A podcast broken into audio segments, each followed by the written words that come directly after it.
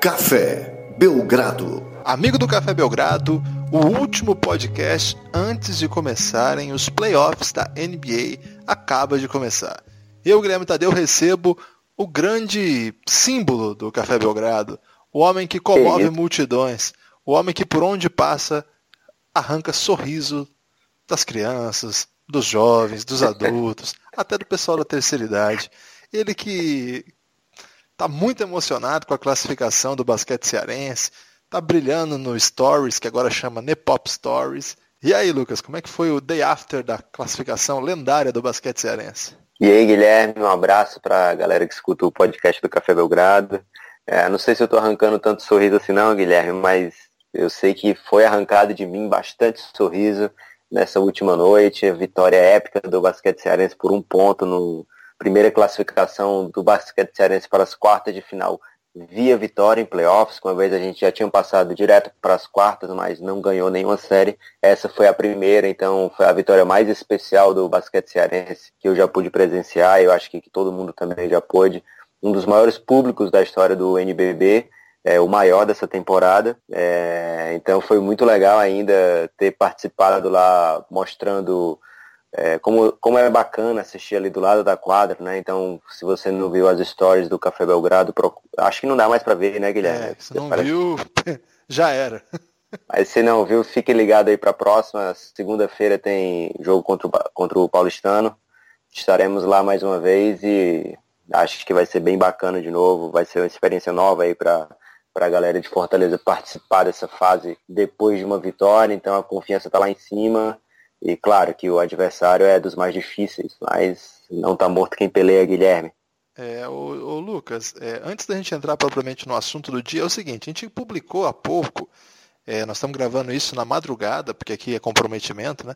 Na madrugada de quinta para sexta, é, quase véspera aí do, dos playoffs da NBA, eu e o João gravamos há pouco, já está no ar inclusive, um raio-x dos playoffs. Digamos, um comentário sobre cada série, uma análise ali, fizemos uma reflexão.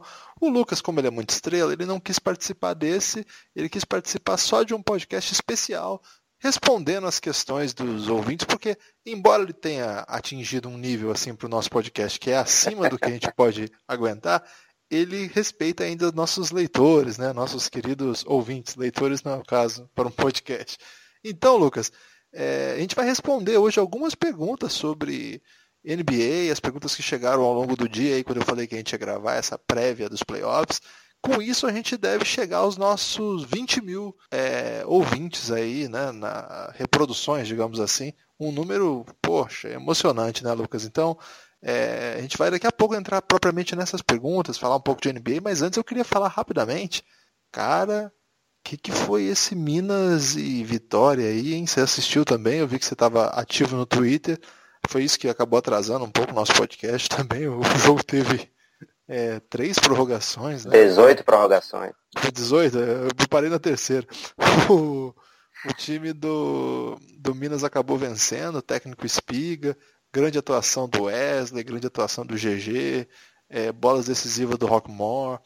Outra atuação excelente também do Vitória, né? Porque, enfim, quando você perde um jogo na terceira prorrogação, ainda que seja em casa, ainda que o jogo de eliminação dá aquele sabor amargo, mas, poxa, queria parabenizar os dois times aí. Que jogo, hein, Lucas? Foi maravilhoso, Guilherme. É, eu estava muito dividido aí na torcida, porque o Vitória, nosso parceirão aqui do Nordeste, né? E também tem esse risco aí que você antecipou para mim, que pode não continuar o projeto do Vitória. Então, estava de olho lá, querendo que eles fizessem uma boa campanha para que a gente não perdesse esse, esse grande time do Nordeste do NBB. Mas, do outro lado, estava lá o Espiga. O Espiga, como você sabe, é, tem uma história muito ligada ao basquete cearense aqui. Na verdade, o basquete cearense tem uma história muito ligada ao Espiga. Ele conquistou o maior título do basquete cearense, que foi a LDB. Ele era o técnico do, da equipe da LDB e ele desenvolveu um trabalho muito importante nos primeiros anos do basquete cearense aqui, sendo o principal assistente do Alberto Bial, né? É, então sempre fui um fã do trabalho do Espiga e fiquei bastante feliz que ele conseguiu passar de fase. Vai adiar um pouquinho o nosso podcast com ele, né? Que a gente já faz um tempo está armando aí para trazer o Espiga para os nossos ouvintes, mas por um bom motivo e vão enfrentar agora o Mengão outra série que não é nada fácil, mas que o Spiga com certeza vai dar o jeito dele de deixar uma série equilibrada, pelo menos vai tentar é, incendiar ali o, o Ultras, né, que é o nosso companheiro aí do, de, de jornada, que curte muito Minas, curte muito basquete do NBB e ele deve estar tá loucaço nesse momento, hein, é, Lucas? Eu falei com ele, Lucas Souto, o último hipster de BH, tá alucinado. Aliás, ele fez esse levantamento aí das público e renda do NBB. Quem não viu, dá uma olhada lá no, podcast, no Twitter do Café Belgrado. Vale a pena. Agora, é, Lucas, você comentou aí rapidamente o, essa possibilidade aí. Eu não tinha tornado público ainda essa informação, você se antecipou aí. É, eu estava até pensando como é que eu ia fazer isso, mas assim, eu recebi informação nas últimas semanas de que talvez, e esse talvez é um talvez bem grande, né? O time do Vitória, o time de Salvador, pode deixar a cidade, é, a capital baiana, para arrumar para outro lugar. A gente sabe que a franquia não é, é do Vitória, né? Parece que tem uma, uma, parceria com o Universo. E entre as chances que, que começam a pintar aí, parece que Brasília é uma candidata muito forte. Isso faria com que o basquete profissional, que tem a vaga do NBB, deixasse Salvador e o Ceará voltasse a ser o único estado do Nordeste com o NBB. A gente não sabe para onde vai, a gente sabe que às vezes as escolhas têm suas razões, eu não, ainda não, não, pesquisei a fundo, é, nem, nem, nem é mais esse tipo de trabalho que eu faço, mas é uma informação aí de fato que, que deixa a gente meio comovido, porque é bem legal que o Nordeste é bem legal que as regiões brasileiras estejam representadas no NBB. Né? A gente tem o Caxias aí indo longe, a gente tem o Campo Mourão que rebaixou, né? a gente não sabe se vai rebaixar, porque sempre tem a possibilidade de alguém desistir, a gente sabe que Sorocaba está aí é, num momento difícil, né? É, e a gente tem, assim, no sul é isso aí, o Joinville também, uma boa, boa temporada. Centro-Oeste, Norte nada. E Nordeste só o, o Ceará, né? Claro que Brasília entra aí como uma, uma aves rara, assim, é outra, outro processo, né? Mas enfim, falamos muito de NBB, o pessoal que gosta de NBA fica meio pistola quando a gente fala muito de NBB. Vamos logo falar de NBA antes que o pessoal é, nos ofenda, porque a gente sabe que a ofensa hoje em dia é uma característica das redes sociais. Você, você, já você recebeu ofensas, Lucas? Porque eu recebo um certo número elevado de ofensas, queria dizer. É, devo ter recebido, mas não diretamente. Então ainda não estou sabendo dessas ofensas. É, eu fiquei sabendo aí que eu fui um pouco zoado nesse último podcast que foi ao ar, que como acabou de sair eu ainda não escutei, então ainda tenho que ouvir lá para ver se eu já fui ofendido ou não. Mas é, a gente recebeu pergunta também sobre NBB, Guilherme. Vamos ser justos com os nossos ouvintes. Tem gente também querendo saber do, do NBB, do, do basquete cearense, então não vamos menosprezar esse, esse nosso lado aí. É, até porque o campeonato tá bem legal, né? Sempre tem, a, tem assunto, tá, tá muito animado. Vamos lá então pela ordem, pelas perguntas que eu recebi. É, não fiz uma organização prévia, foi por ordem cronológica mesmo.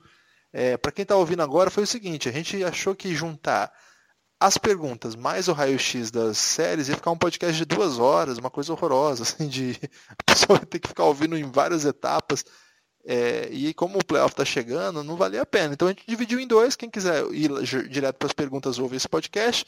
Quem quiser o raio-x, é, ouve lá primeiro o que já está no ar. E quem quiser os dois, ouve um de cada vez, né? Não tem problema nenhum. Então vamos lá, Lucas. É, a primeira pergunta é do João Augusto, que tem o arroba lá do Twitter, Bladers099. A pergunta é difícil, vamos lá. Os Sixers chegam à final de conferência? Para quem não sabe, o 76ers classificou em terceiro do leste, um negócio alucinante. É, pode ter a volta do Embiid, aliás, deve ter a volta do Embiid, que já postou uma foto aí com a máscara, que ele teve uma lesão na face, né? Então ele vai, vai ter que jogar com uma máscara, ele já chamou de o fantasma do processo. é isso, né? Que foi isso, não foi? Ele é demais, cara. E, e o, do nada, assim, como se não houvesse nenhuma, assim, como se fosse um raio em dia de céu azul, o Philadelphia chega após temporada como uma equipe muito forte e ainda com peças que, que assim, total fênix, né, cara? A história do Markel Fultz, que de repente, no último dia de temporada, quebra o recorde do Lonzo Ball de mais jovem jogador a fazer um triple-double. E não só isso, né? Ele começou a se encontrar, começou a descobrir um jeito de, de ser efetivo na NBA. Esse time, Lucas, pode chegar às finais de conferência? Cara, essa pergunta é boa, hein? Porque o Philadelphia pegou, como você falou, a terceira posição, sendo assim, ele escapa de uma vez só de Toronto e Cleveland, que são os dois times que eu acho que, que encaixariam bem contra o Philadelphia, né? O, o Cleveland tem LeBron e o Toronto tem um time já com certa experiência, de mesmo, vai lá, experiência que você gosta de zoar, experiência de ser eliminado, mas é uma experiência de ser eliminado pelo LeBron, né? Então, é, se ele tivesse contra o Philadelphia na outra, na outra chave, eu não sei se, se as chances do Philadelphia diminuiriam. Quer dizer, com certeza as chances do Philadelphia diminuiriam, porque eu sou um, grande devoto aí desse time do, do Toronto.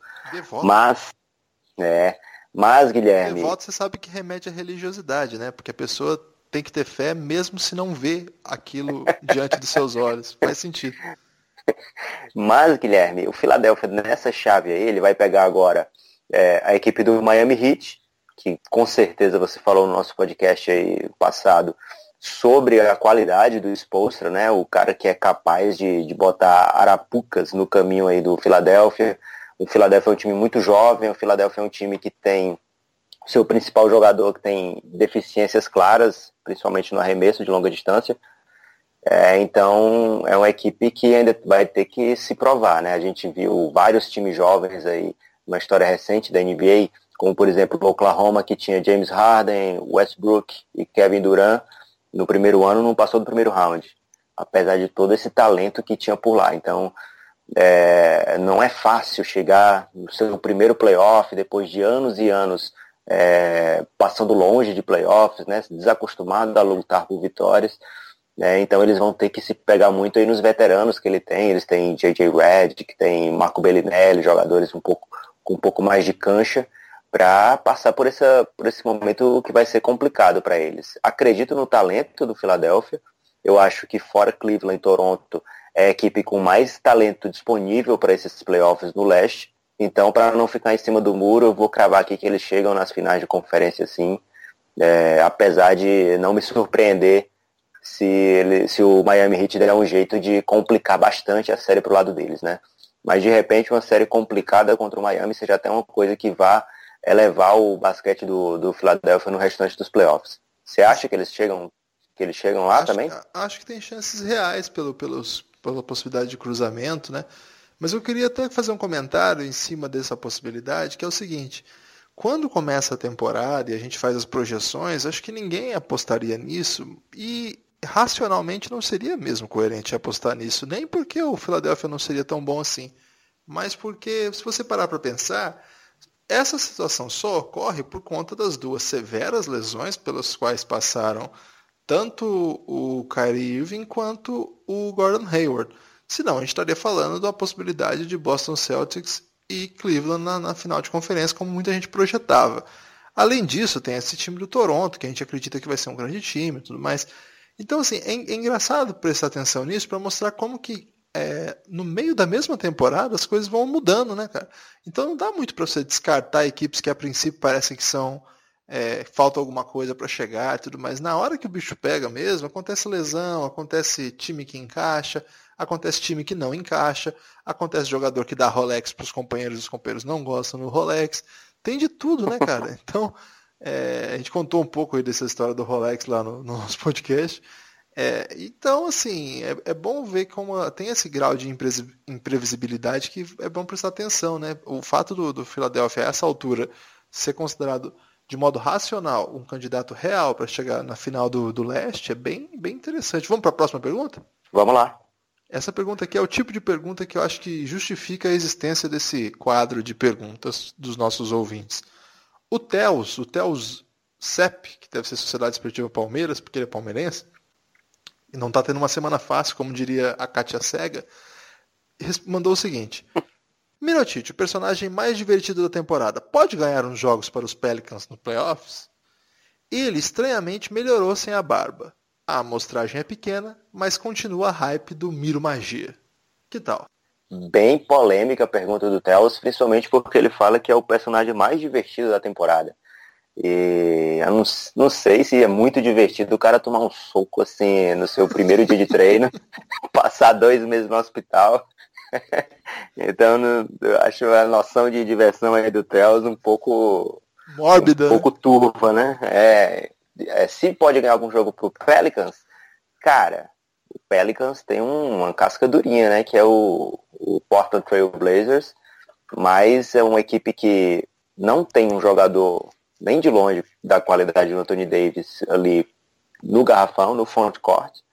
Então o Pelicans vai ter uma, uma vida não vai não vou dizer uma vida fácil ali no garrafão, mas vai ter um mismatch ali glorioso para cima do, do Blazers.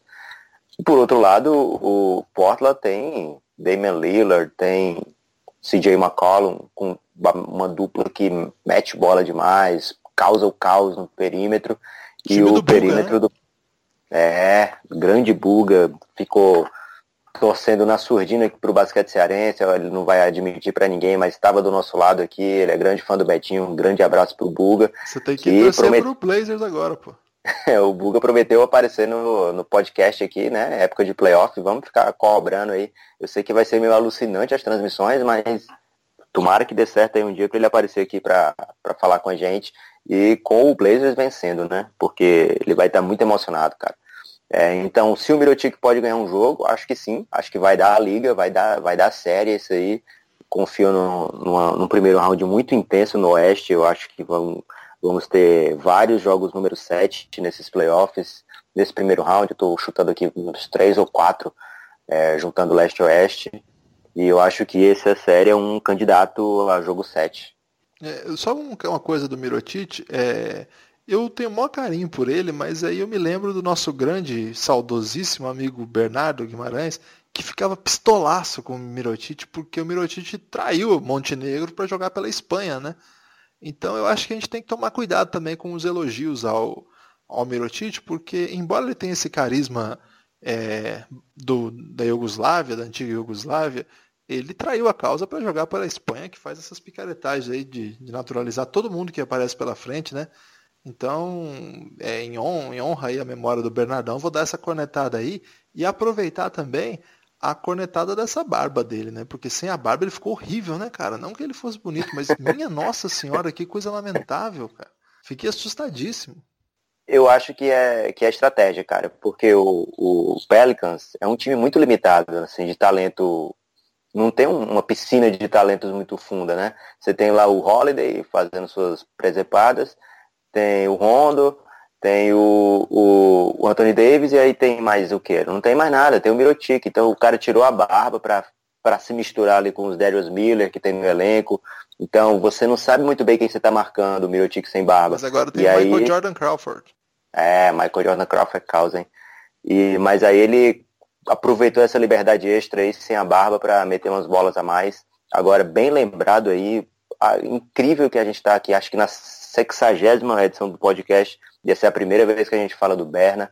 O Berna é uma figura ímpar aí da, da história do basquete brasileiro. É, cada dia a saudade não, não diminui, né? O Berna, cara sinistro. E bem lembrado aí que ele falava do Birotic. Então o soco foi bem dado pelo Bob Portes. Parabéns, Bob Portes. Não lembrava dessa trairagem do Birotic.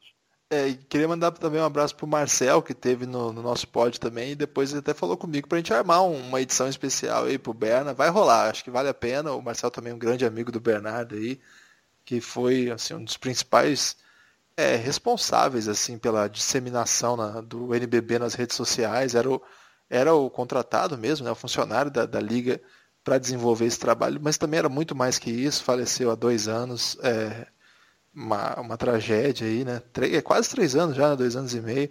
E, poxa, deixou muita saudade. Um forte abraço onde quer que ele esteja agora. Lucas, vamos lá, vamos seguir que a vida é dura.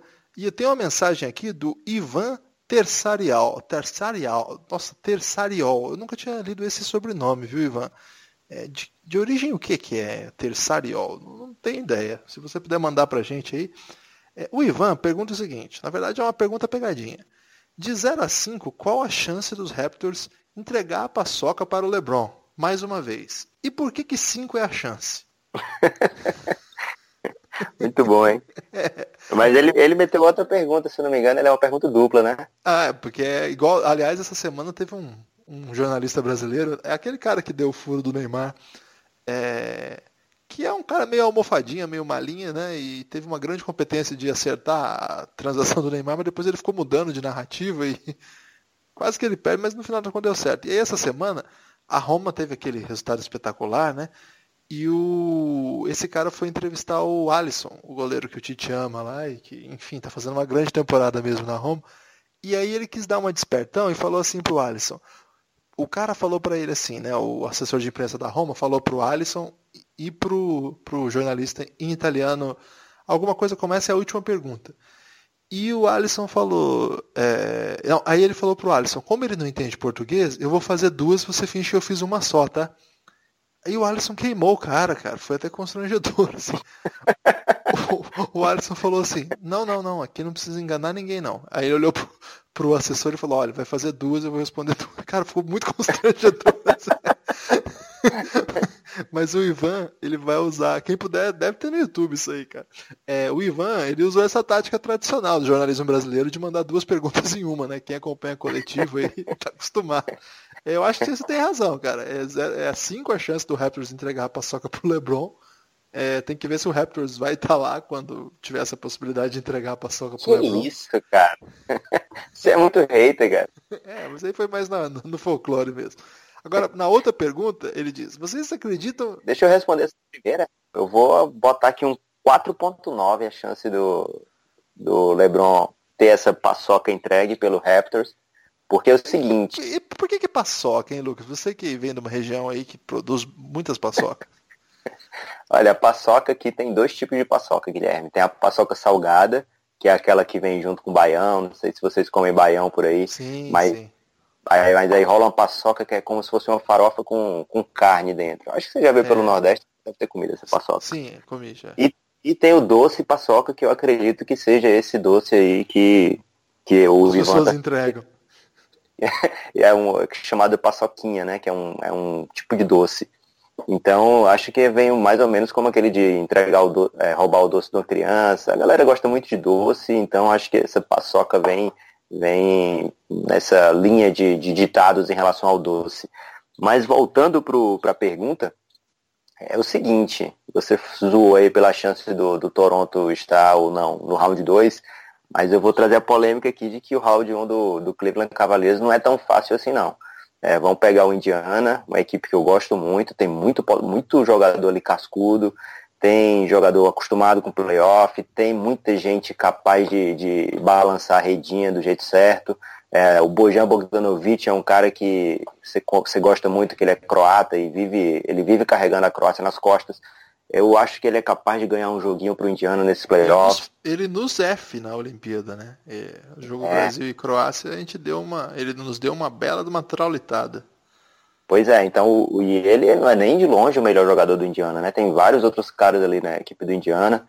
É, você já deve ter coberto bem esse assunto aí no último podcast, mas é, eu não ficaria assim profundamente estarrecido se essa for a primeira vez que o LeBron cair no primeiro round, né? É, eu tá acho de brincadeira.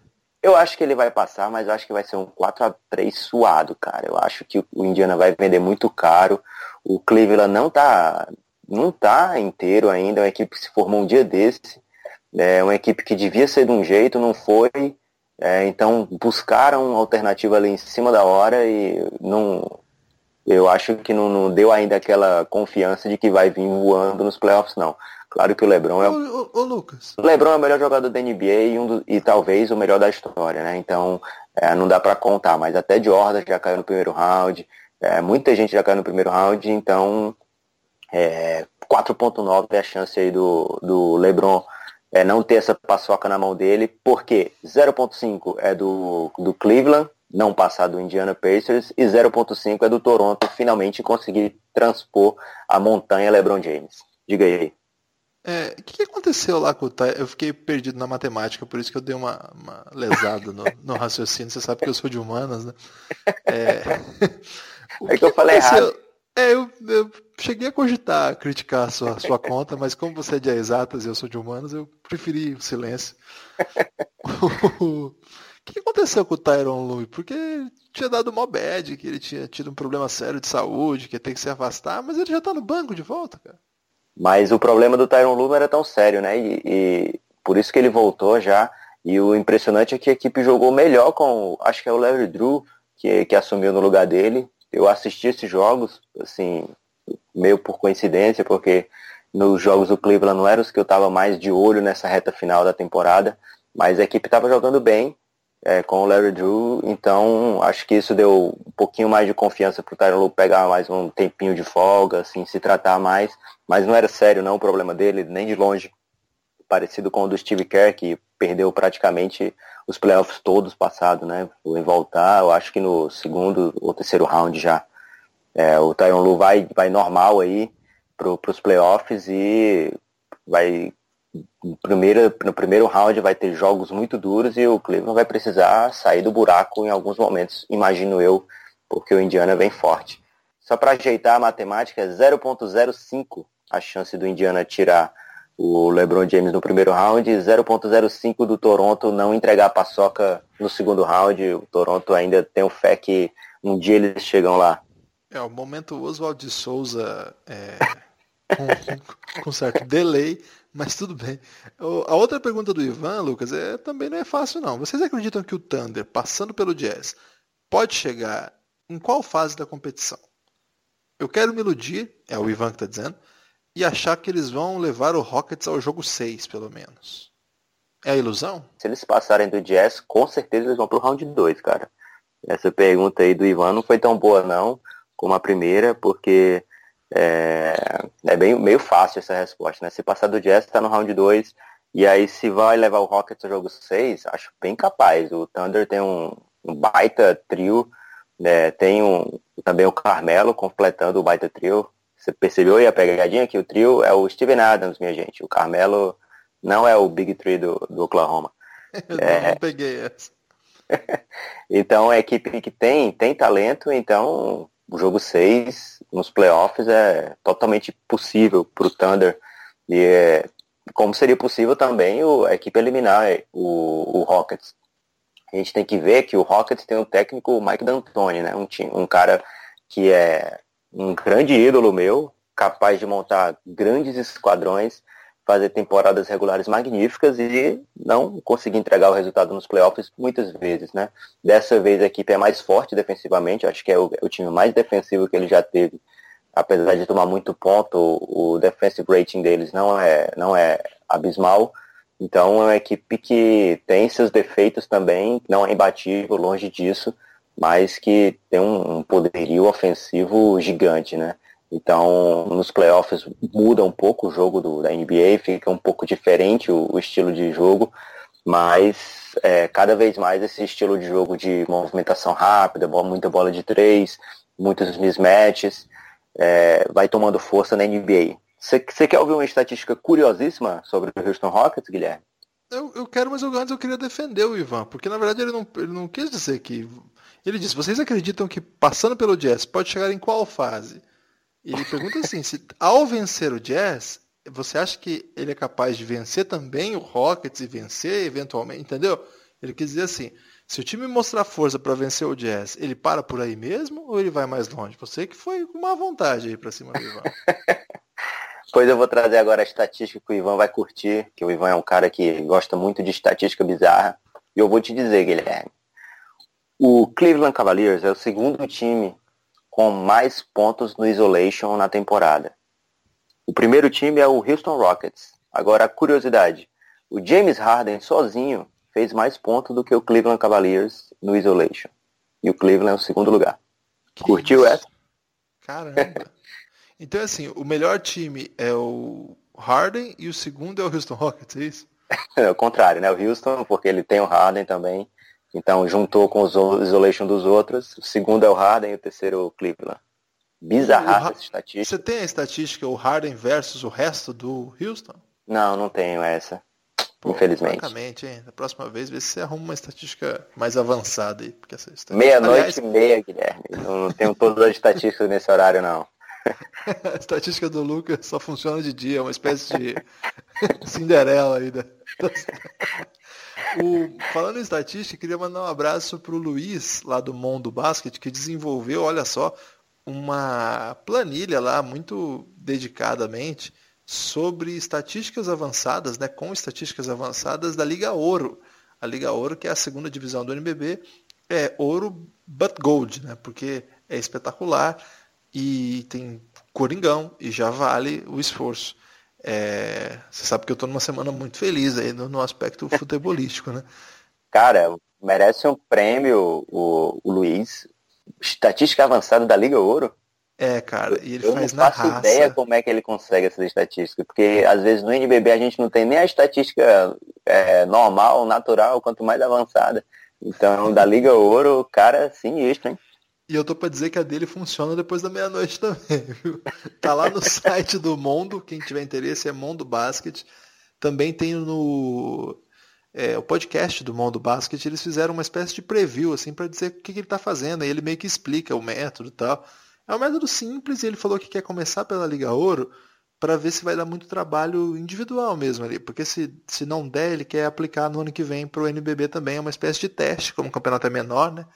E aí ele vai montando, como é um campeonato que tem também suas especificidades, ele vem ajustando.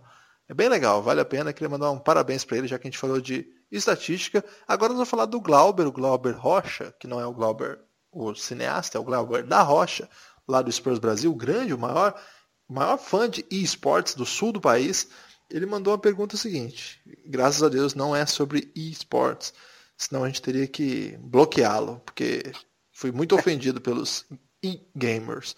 O Glauber diz o seguinte: minha aposta no começo da temporada, o 76ers, vai superar até minha previsão e ser campeão do leste? É, eu não sei qual era a previsão dele, mas campeão do leste eu acho que é bem, bem animadinha essa previsão recente agora dele, essa nova previsão do, do Glauber. Acho que está muito empolgadinho. O Philadelphia vem com 16 vitórias seguidas, Guilherme. É a maior sequência de vitórias é, de fim de temporada regular de todos os tempos. Você acredita nisso? Não só do. Philadelphia, mas de todos os times. Assim, Que ninguém isso? terminou, nunca terminou tão bem uma temporada.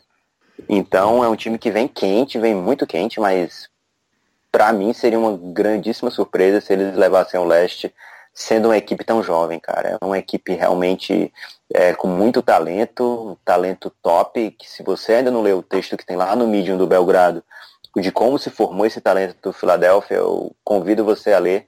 É, mas mesmo eu sendo um grande fã do, do processo, eu acho que é- ainda, é- ainda é cedo para eles vencerem o leste. Eu acho que não vai ser esse ano. Ô Lucas, que tipo de impacto o Markel Fultz pode ter? Assim? Qual, qual- qual o tipo de jogador que ele, ele vai ser nesses playoffs? É tipo aquele Jamal Crawford jovem, assim, que vem do banco e arma um caos, ou é outra coisa?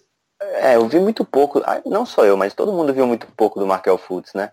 Então, a- cravar que ele vai ser um cara de muito impacto nos playoffs, eu acho prematuro. Eu acho que mesmo ele ten- tendo feito bons jogos, tendo bons números, em alguns jogos o arremesso dele não caiu de jeito nenhum. É, então, é um jogador que vai ter um estilo de jogo é, muito se falou que ele seria o novo Harden da geração, é, mas até agora está longe disso, assim, é totalmente diferente. Ele tá, tá parecendo um, um mini Ben Simmons mais do que um, um Harden.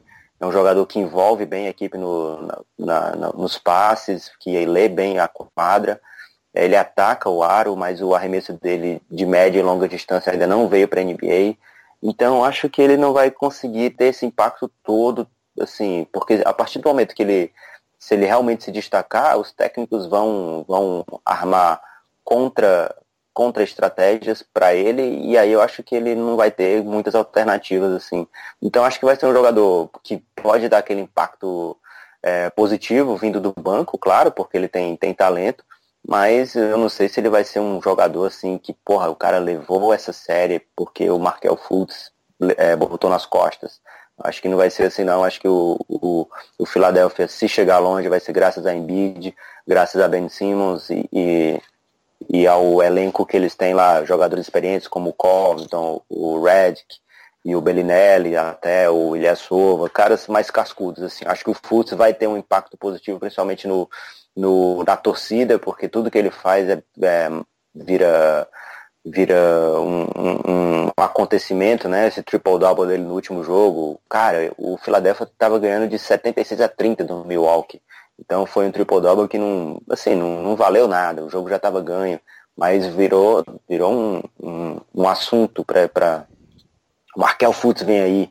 Eu acho que não é assim. Eu acho que ele é um jogador jovem que jogou pouquinho na NBA ainda, que a gente tem que ir com calma, que eu acho que ele eu acho que ele vai ter uma carreira brilhante pela frente, mas acho que não vai ser ainda esse caos todo nesses playoffs, não. Não espero que ele seja tão impactante nesses playoffs. Você viu alguma coisa que faz você pensar diferente disso? Não, pelo contrário. É, eu, não, eu não vi esse jogo que ele fez o triple-double. É, eu vi alguns momentos dele, eu achei muito verde ainda. É, achei assim. Eu acho que é normal também a torcida se empolgar, porque eles foram muito zoados, né, cara? E assim, pô, o cara até esses dias não conseguia nem finalizar um arremesso, assim, a mecânica, né? Tava um negócio bizarro, assim. Então acho que, tipo, é tanto alívio que qualquer coisa que ele fizer, a galera vai achar massa mesmo. Assim, se, talvez se ele estivesse jogando desde o começo, fazendo esse mesmo jogo, talvez a galera tivesse um pouquinho mais de mau humor, assim, né? Tá, é, por exemplo, o Lonzo Ball, né? O Lonzo Ball, é, claro que a torcida do Lakers gosta do cara, mas ele fez muita coisa já essa temporada e a comunidade torce o nariz pro cara, né? Como se ele tivesse sempre só horroroso, porque o pai dele é ruim, porque o chute dele é feio, sei lá. Enfim, o assunto não é esse. Lucas, o Heitor Facini, o Heitor, né? Heitor Facini. É... Heitor. ele mandou uma pergunta especificamente para você aqui. Pergunta: Como o Nepopop estará ao fim de junho após o título do basquete cearense? Cara, esse fim de junho tá esperado, hein? Porque vai ser é, fim de junho a gente tem o draft da NBA, então vai ser logo depois do Luca Doncic ter fechado com o Suns já. E aí o basquete cearense campeão do, do NBB vai ser, vai ser um mês maravilhoso. Nesse mês aí, para quem não sabe, eu sou contador, tenho que entregar muita declaração de imposto de renda de pessoa jurídica. Então, os meus clientes que estão ouvindo aí, desculpa se eu atrasar essas declarações, mas vocês estão vendo que vai ser por ótimos motivos, né? É, e se você estiver agora em Fortaleza e não fez ainda seu imposto de renda, procure o Lucas aí, que ele é o cara certo para esse serviço aí. Agora, não Lucas... precisa ser de Fortaleza, Guilherme, porque tem internet. Ah, então se você estiver em qualquer lugar do território nacional e ou internacional também, por favor, entre em contato aí com o Lucas. É, o cara que sabe de tudo de basquete, você acha que imagina o nível naquilo que de fato ele se formou para ser. Então, só para você fala, aproveite essa oportunidade aí, é uma oportunidade de ouro. Lucas, tem mais pergunta aqui, esse, esse momento de que eu abri as perguntas ali, muita gente mandou, é, alguns camaradas nossos, esse é o primeiro super camarada nosso que manda também, é, o Wagner Vargas, Wagner Vargas lá de Brasília, lá do projeto High Plus 5, é, eles têm um, é, é, um médium né, que eles traduzem textos da, da NBA, ele e o Samir, o Samir também mandou pergunta.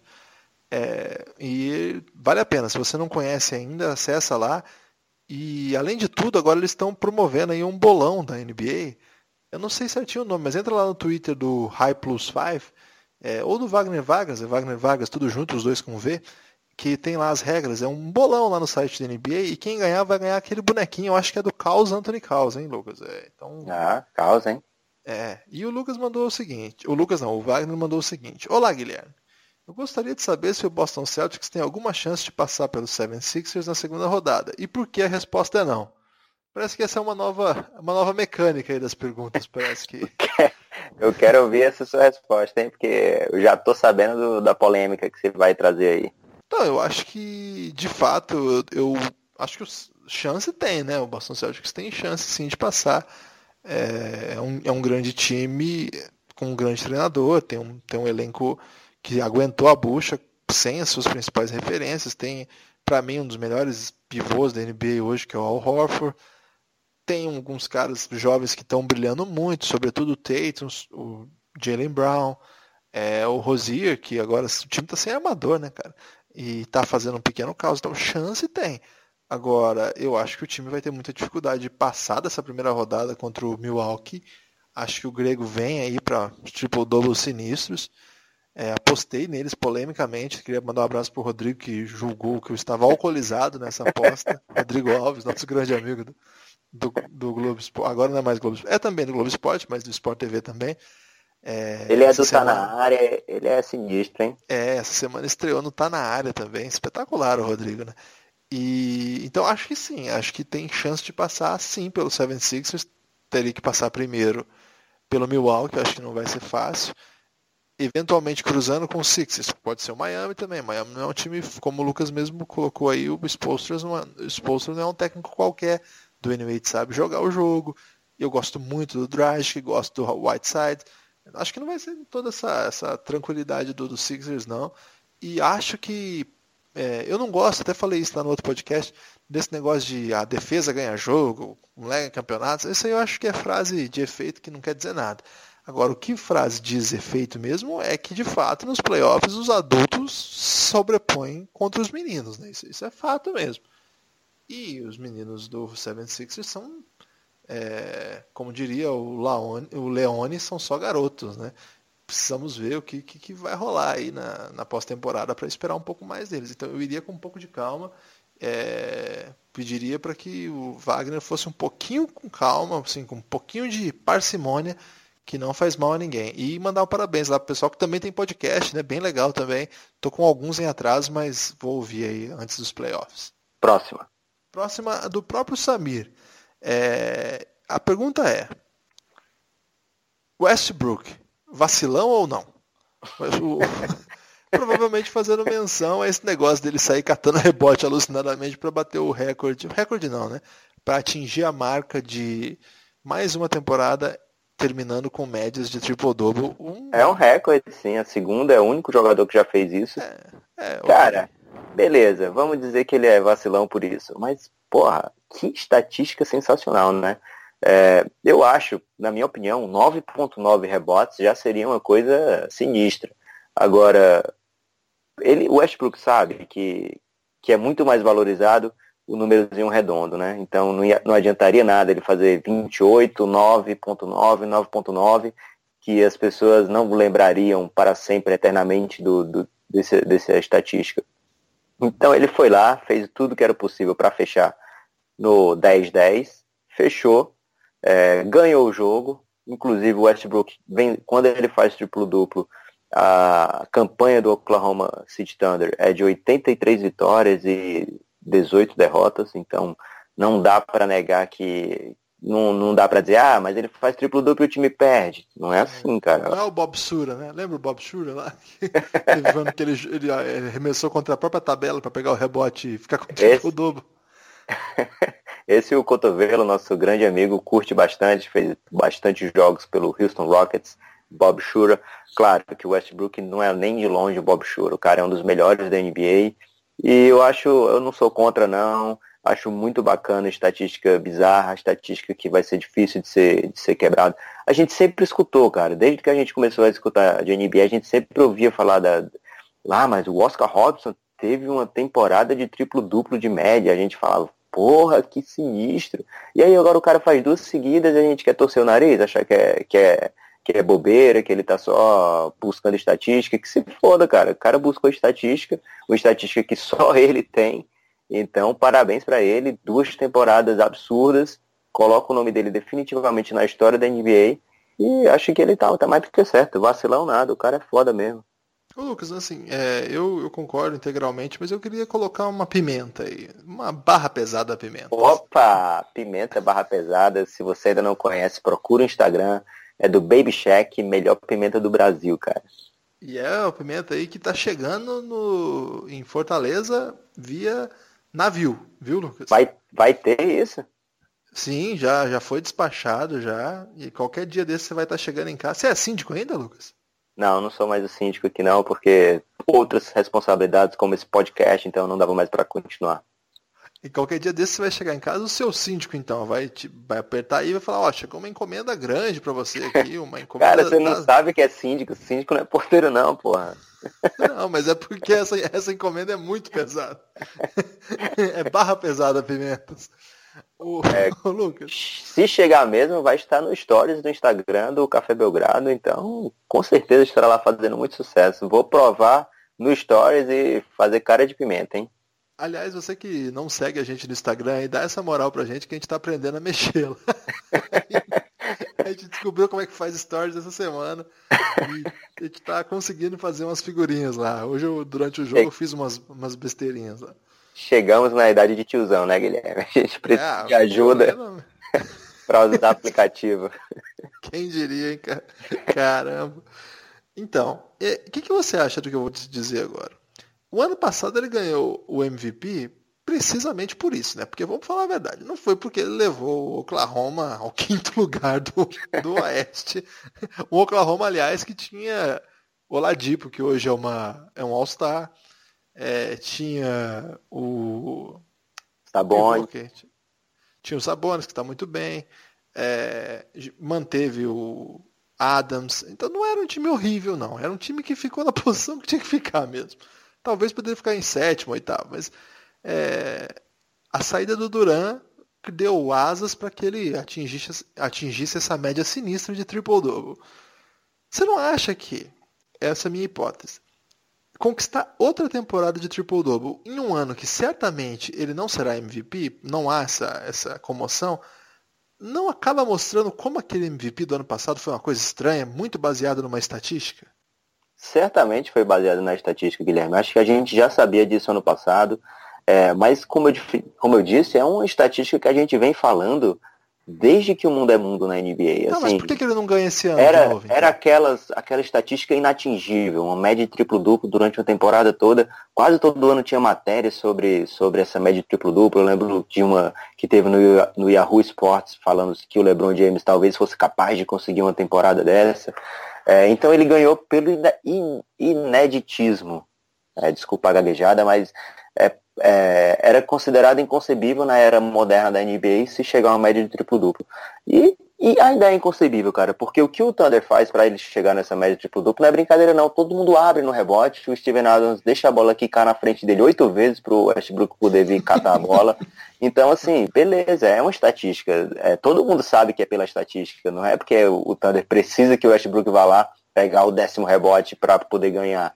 É, porque aquele rebote já seria do Oklahoma 50% das vezes, né? É, então, é, foi pela estatística, foi pelo ineditismo que ele ganhou no passado, e esse ano as pessoas meio que se tocaram, né? É, porra, o Harden tá jogando isso aí, o time jogando para 65 vitórias, e as pessoas gostam de mudança, né? Porque se não fosse isso, o LeBron James já teria uns 8 MVP na carreira, cara, porque é, a carreira dele é muito constante, ele faz temporadas brilhantes. Essa agora, talvez se o Harden tivesse vencido ano passado, o prêmio fosse para o LeBron esse ano, pelo que ele jogou, pelos números dele, o, o a estatística do LeBron desse ano são absurdas. É, então, muitas vezes, jogos, né? É, muitas vezes os. Mas se bem que esse 82 segundo foi bem pegadinho, né? Ele jogou 10 minutos, só para dizer que jogou os 82. Mas o, o, muitas vezes o prêmio de MVP vai mais pelo. A galera cansa de votar. O Jordan só teve cinco. É, então, muitas vezes a galera troca o MVP apenas por, por ser a vez de outra pessoa. Né? O LeBron James perdeu uma pro Derrick Rose, que foi ridículo. É, ô Lucas, mais uma, uma pergunta aqui, agora do Rodrigo Alves. Olá, Guilherme. Eu gostaria de saber se o Washington Wizards deveria ceder sua vaga no playoff para o Denver Nuggets. E por que a resposta é sim? Galera pegou um, um Ctrl-C, Ctrl-V aí sinistro nas, nas perguntas. Mas ele está perguntando para você, ó, lá Guilherme, então vamos lá, Guilherme. É, e ele assinou assim, Rodrigo, Rio de Janeiro, blog Rebote, o que não existe mais. É porque se ele fosse dizer, se ele fosse assinar com tudo que ele faz agora, não ia caber nos caracteres do tweet, né? Então ele botou é. só o blog rebote. É, tem isso também. O, o, Rodrigo, eu queria também que, que o Denver estivesse nos playoffs. Acho que o Washington Wizards está sobrando mesmo. Acho que essa ideia aí de, de, juntar as classificações pode ser bem legal nos próximos anos. Mas, pô, eu acho que o Rodrigo entendeu assim que eu senti muita falta do Jokic nesses playoffs, sabe? A derrota foi doída, né, cara? E o Jokic, a real mesmo, assim, que o Jokic falhou, né? Falhou na hora que precisava dele. Vamos, assim, eu sou super fã do cara, mas vamos falar mas ele a verdade. apanhou também, né, Guilherme? Não, não, não, ok, beleza. Mas, Lucas, vamos lá.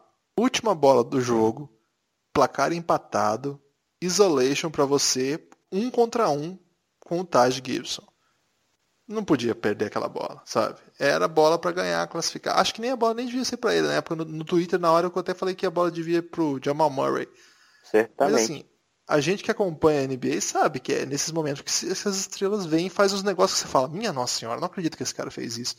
E eu achei que o Jokic ia fazer, sabe? E não rolou. Ele teve a bola do jogo, não, não conseguiu matar. Eu acho que apanhou pra caramba mesmo. A arbitragem deixou o pau torar Acho que deixou para autorar também pro outro lado, em dado momento. Prorrogação foi foda, porque o jogar prorrogação fora de casa é sempre difícil, né? E o. Ah, o Jimmy Butler jogou muito, o, o Taj Gibson marcou demais de novo na prorrogação, bateu pra caramba também. E acho que faltou um pouquinho ali pro Jokic. Mesmo, pra, assim, se não fosse ele, não, o Denver não teria 20 vitórias. Não, não é isso que eu tô dizendo. Mas o. Talvez tivesse 20, mas não teria 25. É, mas eu acho que faltou, sabe? Na, na isolation.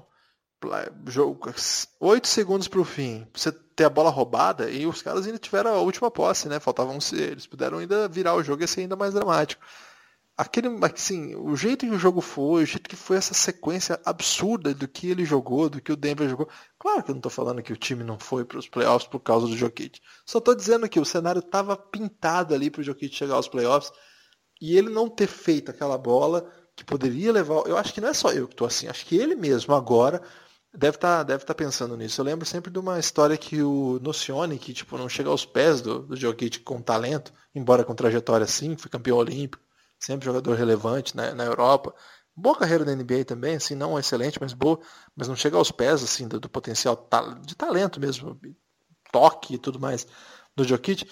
É, ele errou um arremesso decisivo numa, na semifinal de um mundial e aquela bola do chute dele que bateu no aro é uma, uma bola de, de zona morta é, era o como é que é o protetor de tela do computador dele é nesse nível de maníaco que ele era. E eu não tenho dúvida, cara, que nesse momento o Jokic está pensando nessa bola, não é mais nenhuma. É nessa bola, com o placar empatado, 8 segundos para o fim. É, cara, é, é o que a bola que todo mundo quer. Isolation contra o pivô adversário, no cantinho da morte ali. Porra, essa era a bola do jogo. Guilherme, eu acho que você estava muito envolvido com o Denver, estava muito, assim... Em homenagem ao Alfredão, hein? Muito investido nessa partida é, e está no estresse pós-traumático aí dessa eliminação sofrida. É, o Jokic fez um terceiro quarto primoroso, cara, primoroso, uma coisa assim para você printar, colocar no, no quarto do bebê da sua casa. Foi lindo mesmo. É, e aí, no último quarto, a marcação fechou nele, cara. O Taj Gibson não foi só nessa posse que ele defendeu bem o Jokic já fazia uns 4, 5 minutos que o Jokic não pontuava. Ele já estava já tava encaixotado. Primeiro porque o Taj Gibson é um dos melhores defensores da NBA. Segundo porque o juiz estava deixando o Jokic apanhar. Assim, o, o Taj estava marcando de uma maneira muito física, é, muito forte. É, claramente é, seria uma falta num jogo que não fosse é, nesse nível, se fosse no segundo quarto, se fosse no primeiro quarto. Então a marcação já estava muito fechada no Jokic. Ele recebe a bola lá no cantinho, sem ajuda nenhuma, é, encaixotado entre a linha e o, e o Taj Gibson. É, então foi uma jogada muito mal desenhada. É, uma jogada que não era para ter ido para o Jokic. Como você falou, tinha outros jogadores do Denver que estavam matando bola. O Murray fez um, um último período maravilhoso. Né, a bola tinha que ter sido, ter sido por ali. Talvez até chegasse no Jokic para definir mas não daquela maneira ali, um isolation, numa jogada que já não estava dando certo nos últimos minutos. Então, eu acho que, beleza, foi triste, mas não, não eu acho que não, está no Jokic a conta, né? Acho que a conta vai no Mike Malone, um técnico que eu gosto, mas que não soube ler o jogo e, e na prorrogação ele tentou as mesmas coisas, cara. Eu fiquei abismado com como ele estava tapado. O jogo ficou grande demais para ele. Lucas, reta final agora do nosso podcast. É, e a última pergunta é uma pergunta que é para você sair para o abraço, né? Aquela bola que eu, eu, não vou usar uma alegoria do vôlei, usar, mas acabei interrompendo porque aqui é esporte sério.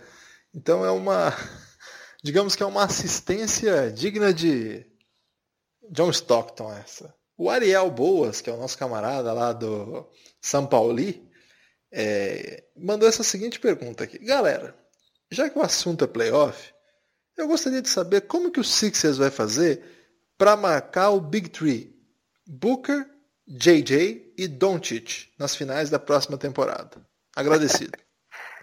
É, eu, eu acho que o, o Ariel foi no cerne da questão, né? Ele tá, já está projetando aí para os próximos anos a grande rivalidade da NBA. Vai ser o novo Cavs contra Golden State, que vai ser esse Phoenix Suns contra Philadelphia.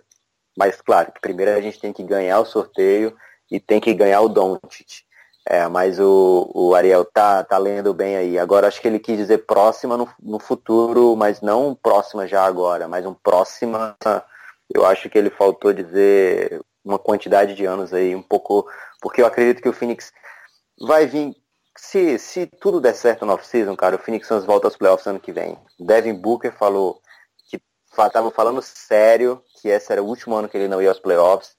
E o Devin Booker é um cara meio maníaco. É, você não, não, curte tanto o Suns, você não tem noção do, do quanto o Devin Booker é respeitado na NBA pelos outros jogadores. Porque ele, desde o, de novato...